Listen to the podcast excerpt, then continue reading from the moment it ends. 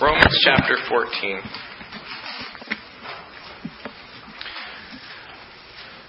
Not as though you cared, but assuming if I asked you which TV personality gets paid the most, and we all know how much TV personalities make, but which TV personality gets paid the most, making $45 million a year and just in her, her salary, with the highest rating show with the second highest being the recently retired Jon Stewart of The Daily Show, making a distant 20 million show, uh, 20 million dollars a year. Who would you guess?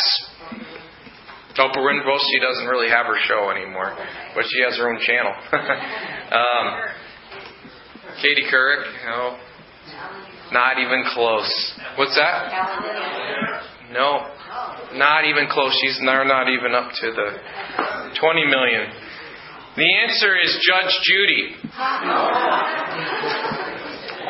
It may seem strange that Americans have such a strange hunger for courtroom shows. Uh, during the daytime, there are several of them, aren't they? But she's the one who makes the most.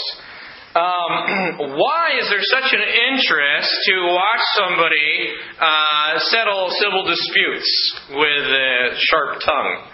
I think uh, because we like to be in her place and imagine ourselves in her place and discern the two people, right? Discern the differences and discern who's who's uh, guilty and who's not, who should pay the other.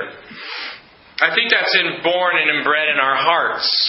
In Romans chapter 14, verses 1 through 12, is the surgical knife of the Holy Spirit to remove that tendency from us among our own brethren. I want to tell you this morning that 1 Corinthians chapter 5 tells us that we are to judge one another. There is a situation in the church of Corinth where there is a man who was living with his stepmother. And the church was tolerating it. And in issues of sin, we are to uh, remember what the writer of Hebrews says: we're, we're, to provoke one another to love and good works. We're also to to warn and exhort one another, lest you be hardened with the deceitfulness of sin.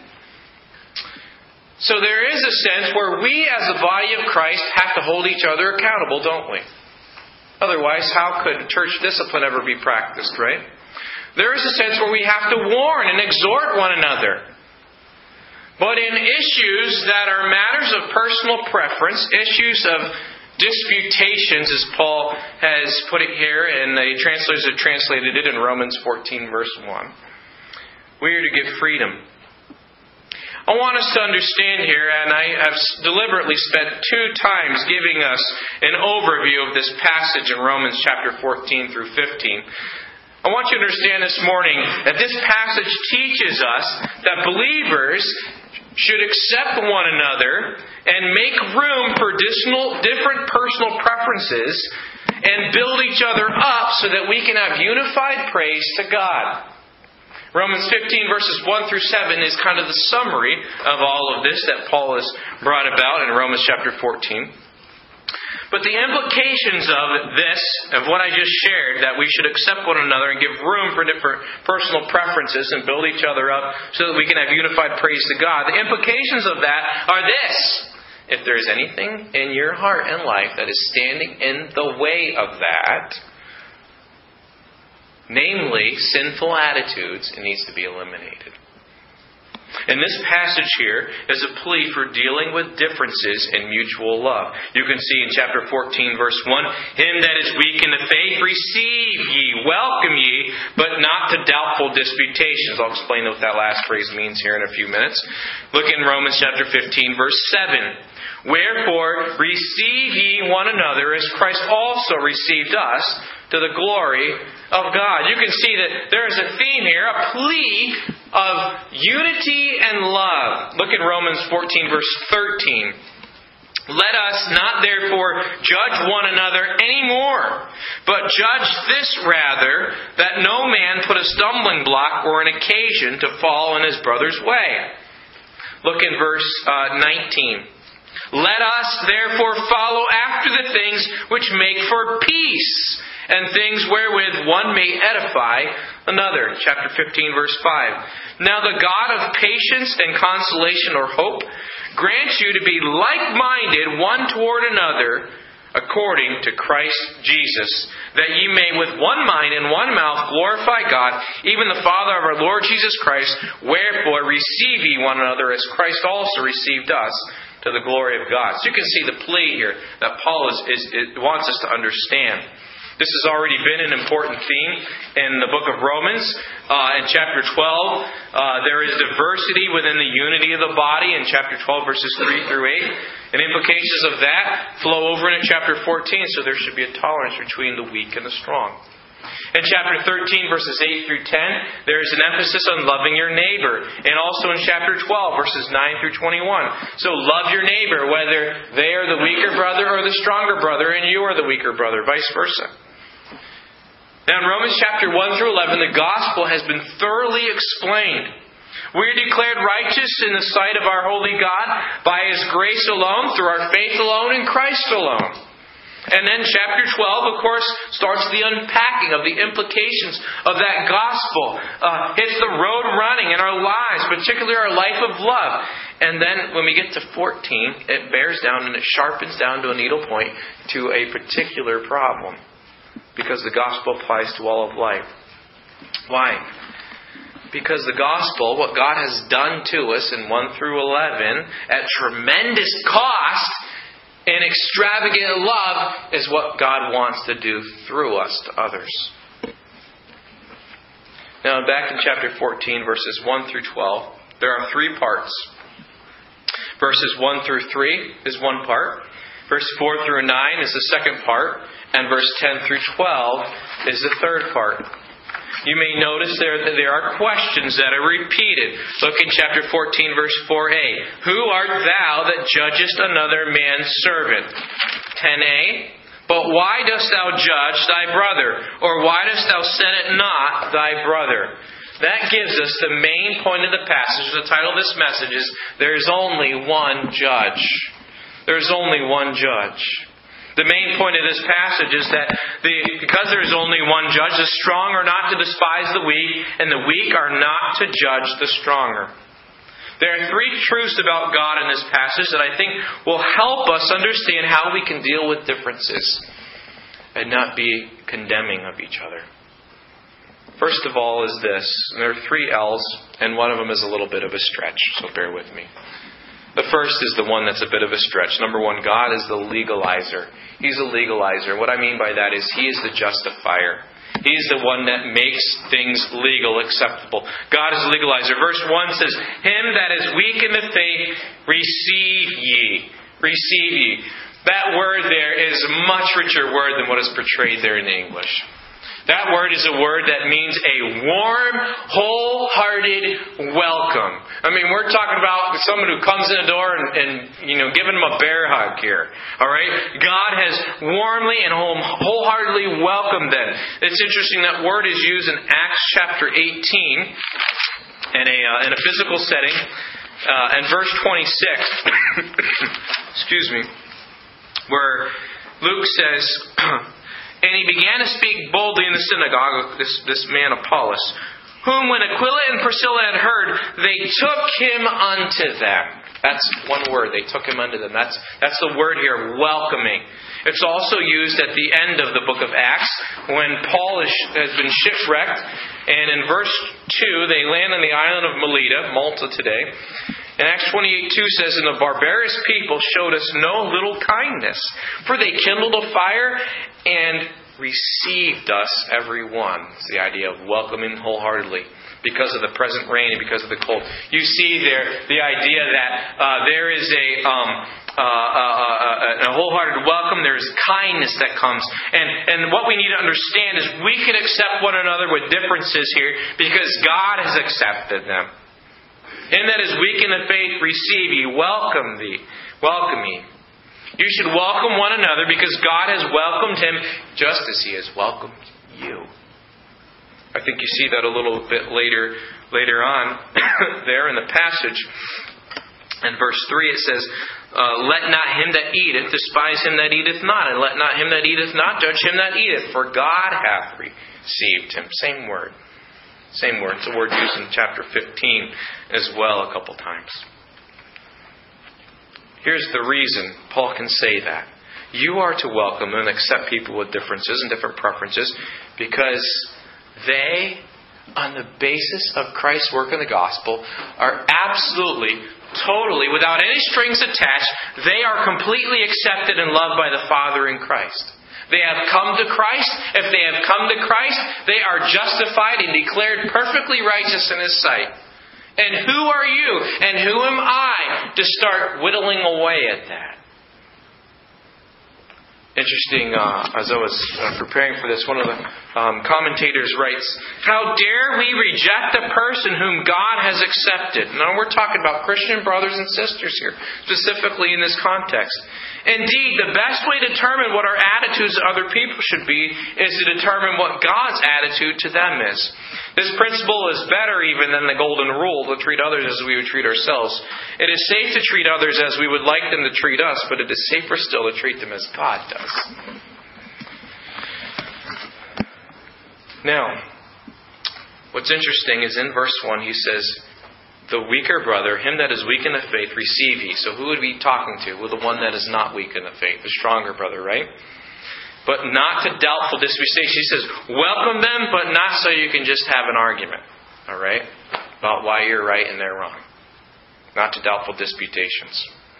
And now he starts to frame out the weaker and the stronger. He says, For one believeth he may eat all things, another who is weak eateth herbs. Let not him that eateth despiseth him that eateth not. Let him not let not him that eateth, uh, let not him which eateth not judge him that eateth, for God hath received him.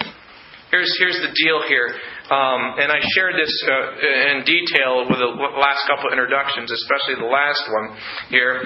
Um, these commands that are given are directed toward uh, groups of believers, those who are weak in faith, in 14.1, and then those who are strong in faith, that Paul would include himself in in chapter 15, verse 1. And the things that we're dividing in this passage are the strong eat all kinds of food, while the weak eat only vegetables.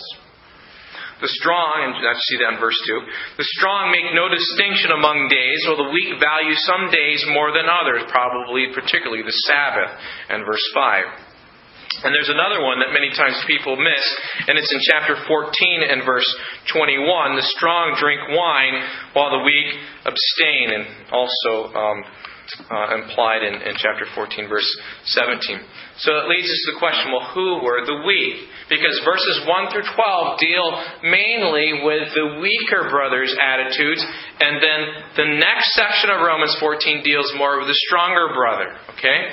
So if you find yourself in the role of the weaker brother, you need to pay close attention in verses 1 through 12. Um, if you find yourself as a stronger brother, you can just ignore this, right? And wait till next time. No. Uh, you need to understand and get into the mindset of, of, of each of these um, um, folks here, okay?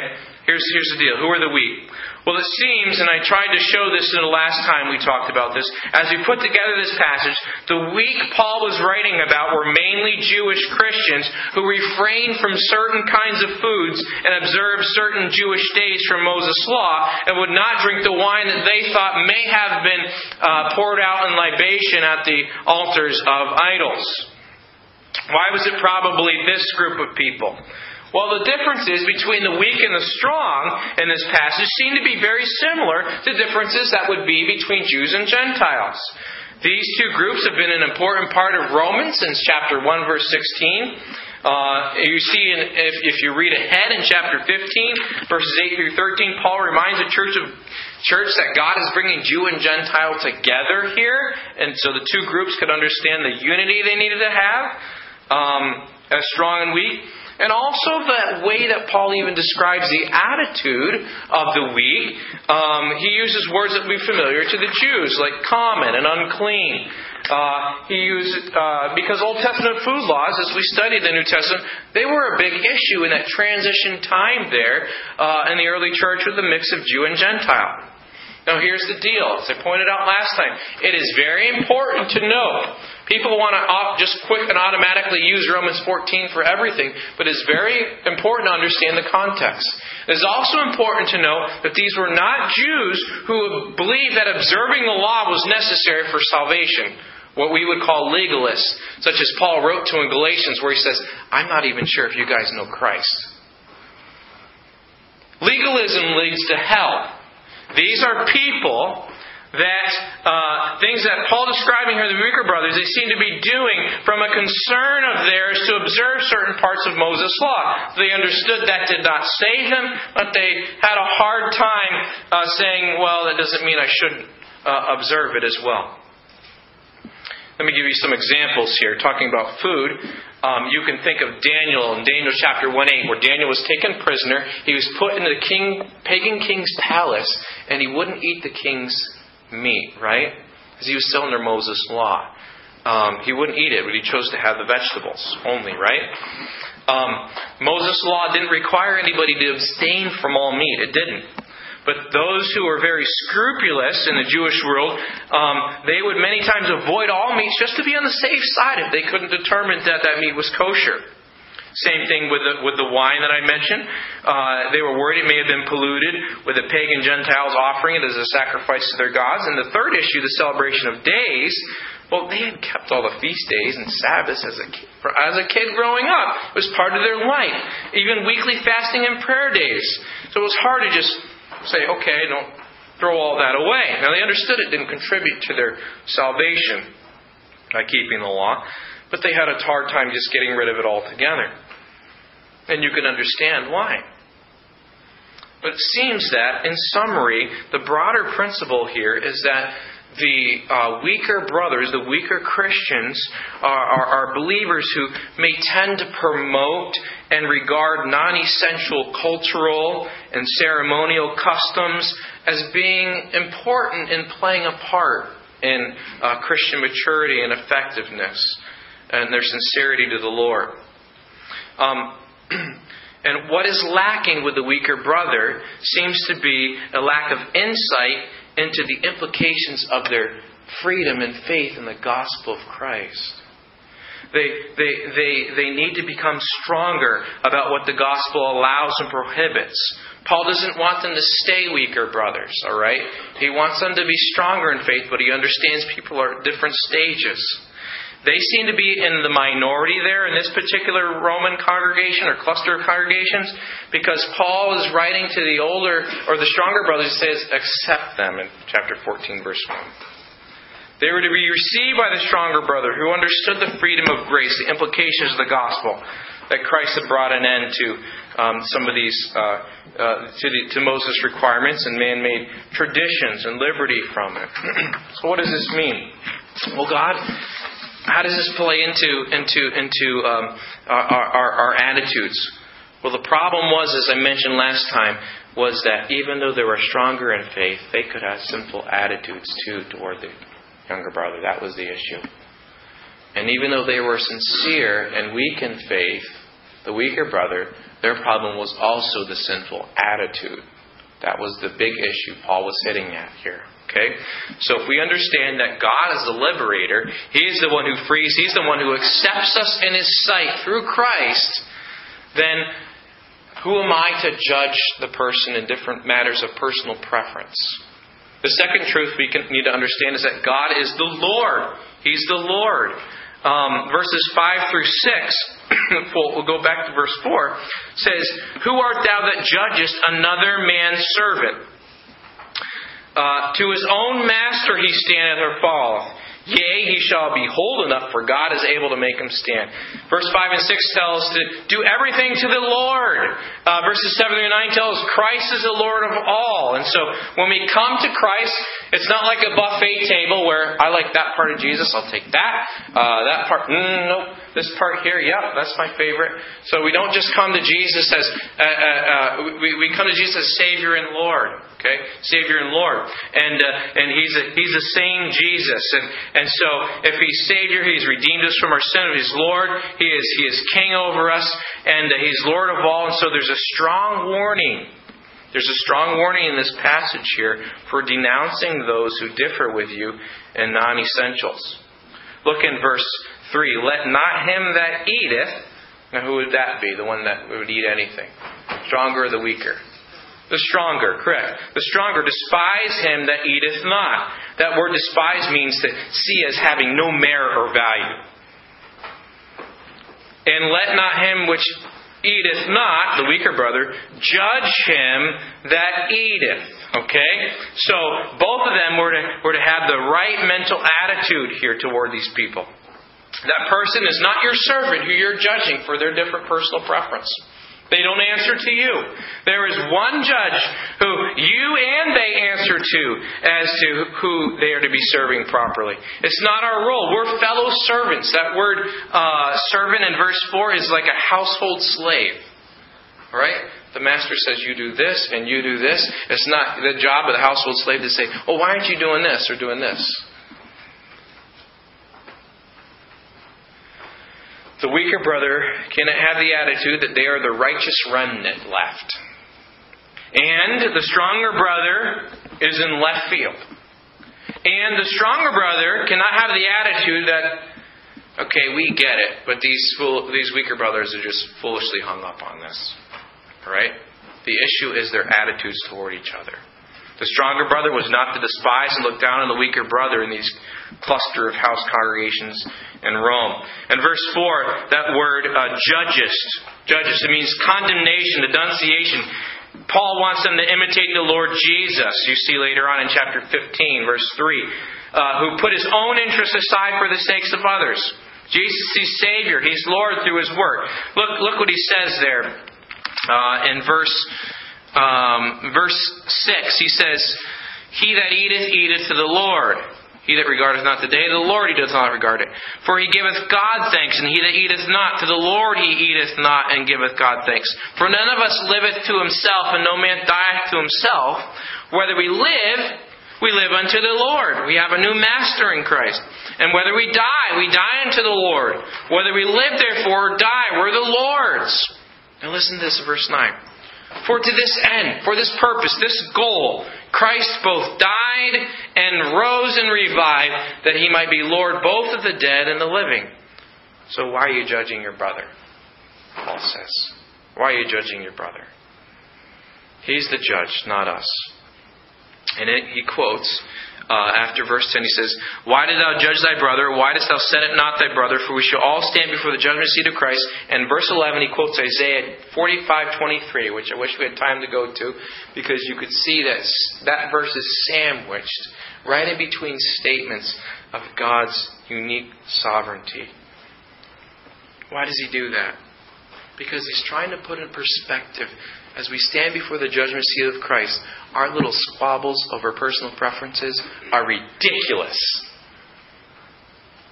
Standing before God Almighty, the Lord Jesus Christ, who Revelation says, from whom the heaven and earth fled away, standing before Him, the little things that we fight over are ridiculous. That's what we need to have our eyes set on. And the looking down on the weaker brother is ridiculous. And the looking down on the stronger brother and judging them is ridiculous. We are going to stand before the Lord. That is to be our motivating thought. So God is the Lord. And He gives us the freedom of the gospel. Our responsibility is to live in line with the freedom of, of the gospel. Now, Whose position does Paul agree with of the two groups? Well, he agrees with the position, not the attitude, but the position of the stronger brother. I think you can see that in 1414a, um, 1417, uh, uh, chapter 14, verse 20. Uh, then uh, very clearly in chapter 15, 1. But he's not concerned with spilling ink to prove that. He throws some things out there to show why um, the weaker shouldn't stay in this state. But he's not concerned with spilling the ink to prove that. Instead, he is concerned with what is actually going to destroy the church. And it's not the differences of opinions, it's the arguing, it's the judging, it's the condemning, because he knows that's the bigger issue. Look in verse 19. Let us therefore follow after the things which make for peace, and things wherewith one may edify another. Now,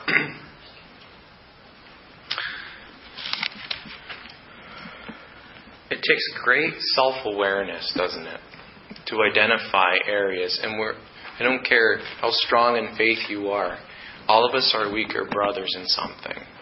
All right? There's always somebody who is going to be more conservative and strict than us in an area. And there's always going to be somebody who's more looser than we are in an area. Don't see an issue with it. Doesn't matter who you are. There's always going to be somebody where you're stronger in this area than they are, and and uh, you're weaker in this area than somebody else. All right. So it takes great self-awareness to identify where you might have areas where you may be the weaker brother. And I want to tell you, these verses need to uh, challenge you and, uh, and, and God can graciously change that. Have your conscience trained to the Word of God and the implications of the gospel. All right. Um, God can God can change consciences to where they need to be in tune. They can be out of sync a little bit. All right. But here's what you need to know. Your security, your refuge. We saying the refuge of your of our, of our soul. Your refuge of your souls in Christ. That's where your identity is. Not in matters of personal preference. Your, your refuge is in Christ.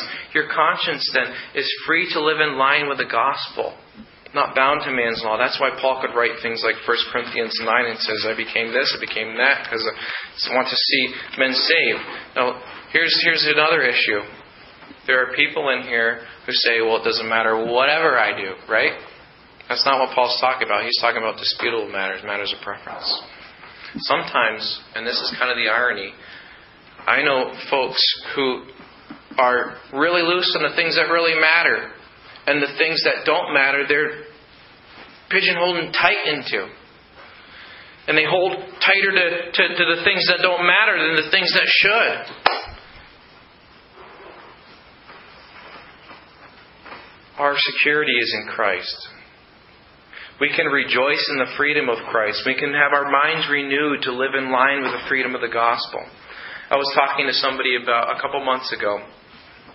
I was sitting in this room here about how the Lord, uh, they, they, had always had this position on uh, on this and that, and and it was just um, a, matter of personal preference, and and the Lord had worked in them and showed them no, it wasn't really that big a deal, it wasn't that important, and they had placed something that was um, uh, more important than it should have been.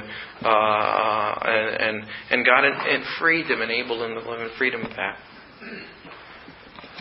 Here's what Paul is telling us we need to have done. Whether you are the strong brother in an area or the weaker brother in an area, the bottom line is this we are to jettison, we are to eject, we are to run away from our sinful attitudes. Wherever you are in matters, of personal preference, you must not be anchored to your sinful attitude. Paul wants to have the Holy Spirit take a sharp knife and just cut that away from your ankles. That's a shackle, the sinful attitude. The shackle is not necessarily being weak in faith in an issue. The shackle is a sinful attitude about judging the other side. And stronger brothers can have that same shackle. That's the issue, the sinful attitudes. Um, don't allow a judging attitude to foster pride and disunity in the church, our church, this church. Don't have your mind conform to the morals of this age. At the same time,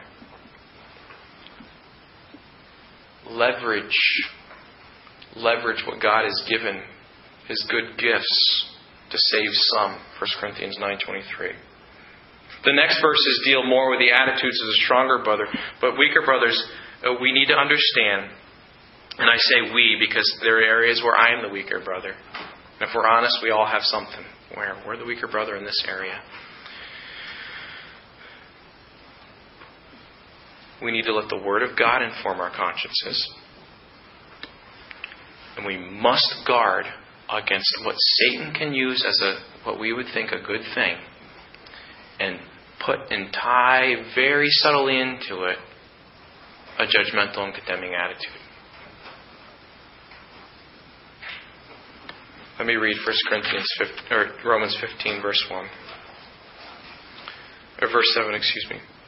Wherefore receive ye one another as Christ also received us to the glory of God. let's say there's 60, 70 people here this morning. I know the exact number.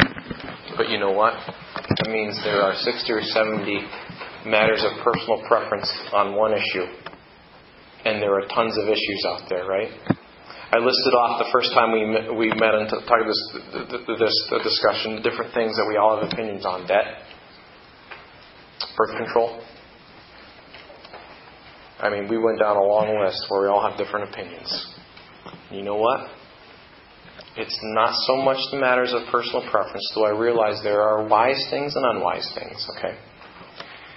Ultimately, what matters is your unity here on the things that really do matter.